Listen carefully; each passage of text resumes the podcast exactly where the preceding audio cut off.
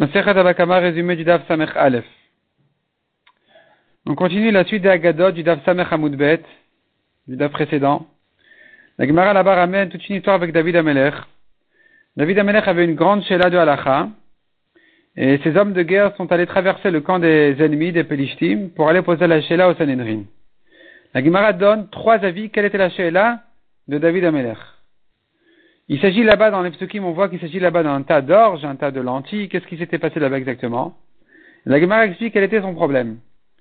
Première explication, c'est de dire que David Amelech avait demandé la Sheila de Tamun Baesh, c'est-à-dire quelqu'un qui a brûlé, quelqu'un qui a allumé un feu, le feu, brûlé, le feu allait brûler un tas de blé de son voisin, et dans le tas de blé, il y avait toutes sortes d'objets cachés, enfouis là-bas. Est-ce qu'il doit payer? Est-ce qu'il ne paye que du blé Ou non, il paye même ce les affaires qui étaient cachées dans le tas de blé. C'est une marloquette de Tanaïm Rabbi et Chachamim. Et David Amelech ne savait pas quelle était la halacha. David Amelech n'a pas connu Rabbi et Chachamim, qui était bien après lui. Mais il s'était lui-même douté de cette question-là. Et donc il, voulait savoir quelle était la. Et donc il a demandé qui c'est qui va me renseigner quelle est la.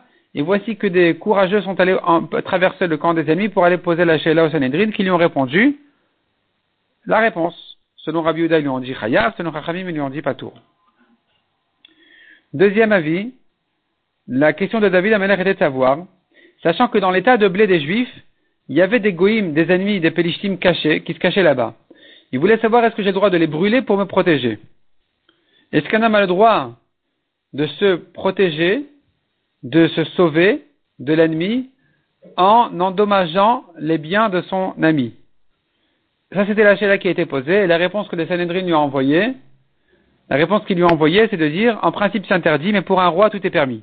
Enfin, pour un roi fait, un roi, plus précisément, peut casser des barrières des, champs pour se faire un chemin pour lui et son armée à traverser ce champ. Donc tu peux faire ce que tu veux. Troisième avis, la question était de savoir, est-ce qu'on a le droit de prendre c'est-à-dire en fait comme ça. Les Juifs avaient des tas de d'orge. Les Pélishtim avaient des tas de lentilles. Ils voulaient donner à ces animaux de l'orge des Juifs avec l'intention de leur, rendre des tas de lentilles des Pélishtim. Ça c'était la là. La réponse était que c'est interdit de voler même quand on a l'intention de rendre, de, rembourser, même dans de meilleures conditions. Mais toi tu es un roi et tu as le droit de te servir selon tes besoins.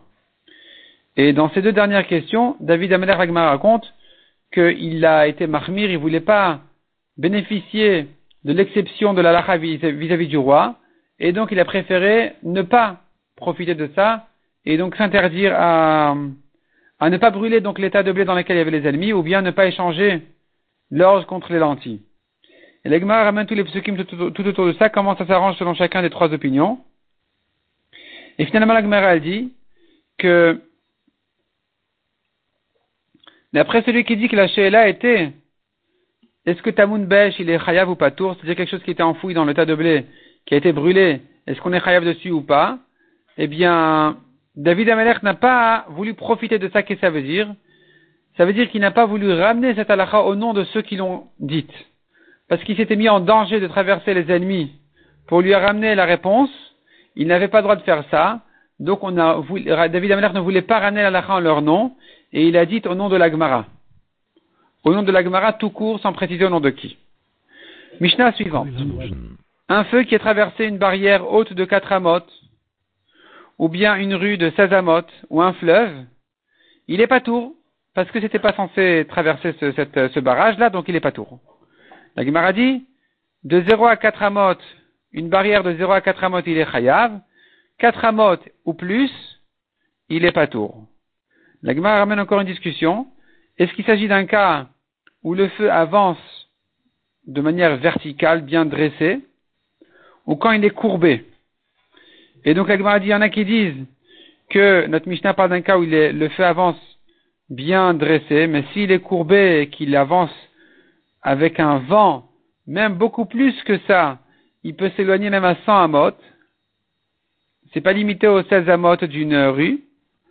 Ou bien, dit l'Agmara, deuxième avis qui dit, qui dit le contraire, d'après Shmuel c'est le contraire. Si le feu est courbé, on a donné ces limites là de 16 amot.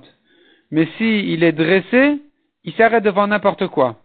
Il peut rien, il, se freine tout le temps, et donc il sera pas tour, même s'il y a le, moindre, le moindre barrage, le moindre arrêt, il sera pas tour le, propriétaire du feu parce qu'il n'était pas censé le traverser. Et la Gemara ramène finalement une, preuve d'une braïta comme Rav qui dit que si le feu est courbé, qu'il avance avec un vent très loin, même sans amot, il est responsable. S'il est traversé par contre un fleuve ou euh, un chemin de 8 amot, il n'est pas tour.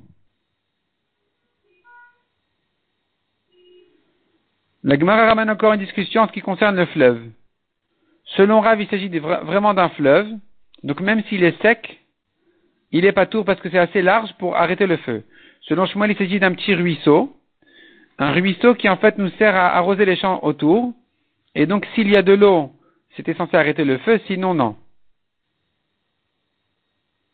La Gemara dit encore, nous avons une Mishnah à propos de euh, PA, que, à propos de la mitzvah d'abandonner au pauvre le coin de son champ. Nous avons une Mishnah qui dit là-bas qu'il y a des fois des choses qui partagent le champ en deux et qu'il faudrait laisser donc un coin à chacun, à chaque côté, au pauvre. Une des choses là, c'est ce qu'on appelle shloulit. Qu'est-ce que ça veut dire shloulit La Gemara donne deux traductions.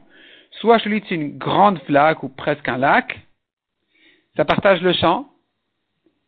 Soit shloulit c'est un canal d'eau et c'est ce qui, partagera le champ. Mais une grande flaque n'est pas considérée comme un, comme quelque chose d'étranger au champ qui va le partager en deux. Et donc il pourra dans ce cas-là laisser un seul coin de PA pour euh, tout le champ. Et le rapport avec chez nous, c'est qu'on a vu aussi chez nous la notion de shloulit qui, était censé arrêter le feu. Et donc à nouveau, nous aurons, ici la marloquette à savoir qu'est-ce que c'est que cette shloulit qui est censée arrêter, le feu. Soit c'est une, une, grande flaque ou un lac, soit c'est un canal, un canal d'eau. Mishnah suivante. Celui qui allumait chez lui un feu, combien le feu va s'éloigner pour qu'il en soit responsable? La Mishnah ramène plusieurs avis. Si quelqu'un vraiment est loin de ses frontières, est-ce qu'il est encore responsable de son feu? Selon un avis, s'il est au centre d'une surface d'un bête court, qui est comme 50 CA, chaque CA c'est 50 sur 50 amot. S'il est au centre d'un bête court, qui lui appartient, le feu s'est éloigné plus que ça, il sera pas tour. Selon Rabbi Eliezer, 16 amot. Selon Rabbi Akiva, 50 amot. Selon Rabbi Shimon, d'après la conclusion de la Gemara, tout dépend, tout dépend du feu. Un petit feu, un grand feu, tout dépend de ça. En fonction de ça, il devra prendre ses précautions et savoir combien s'éloigner.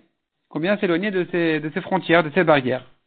La Gemara prouve que Rabbi Shimon, il, euh, Rabbi Shimon, il tient compte des précautions d'un homme pour le rendre pas tour. Comme on a vu quelqu'un qui a installé un four, un grand four, un petit four, et qui a pris les précautions, il a surveillé les règles, le règlement des Rachamim, à savoir combien de précautions il doit prendre, combien il doit s'éloigner.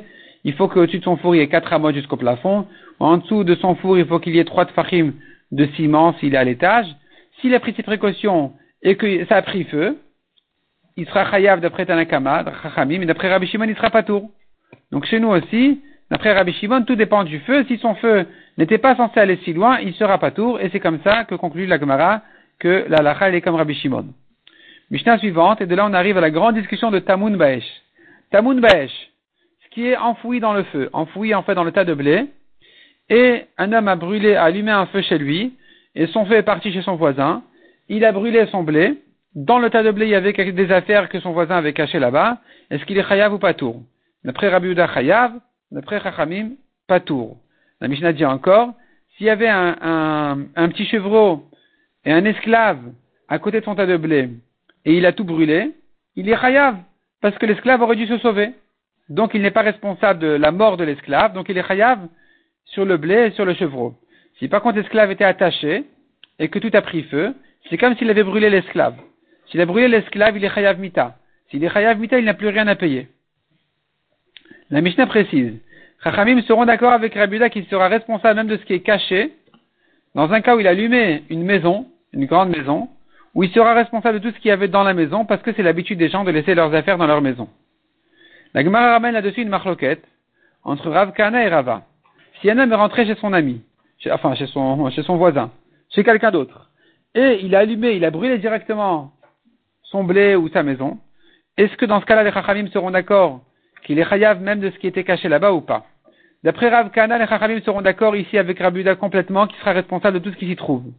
Rava l'objecte, et il dit autrement. Il dit, il y aura une petite différence entre quelqu'un qui allumait chez lui et chez son voisin. Celui qui allumait chez lui, d'après les Chachamim, il n'est pas du tout responsable de ce qui était caché dans l'état de blé de son voisin. Il devra payer que du blé. Selon, par contre, pardon, s'il est rentré chez son voisin et qu'il a allumé et qu'il a brûlé le blé, là-bas il sera plus responsable. Il devra payer des affaires qu'on a l'habitude de cacher dans un tas de blé, comme les affaires de, comme des bois qui servent à battre le blé, ou bien ce qu'on met sur la vache, toutes ces choses-là qu'on a l'habitude, que c'est normal de, ou plutôt, c'est, disons, on a l'habitude des fois de mettre dans, de cacher dans son tas de blé, sur ça il sera responsable.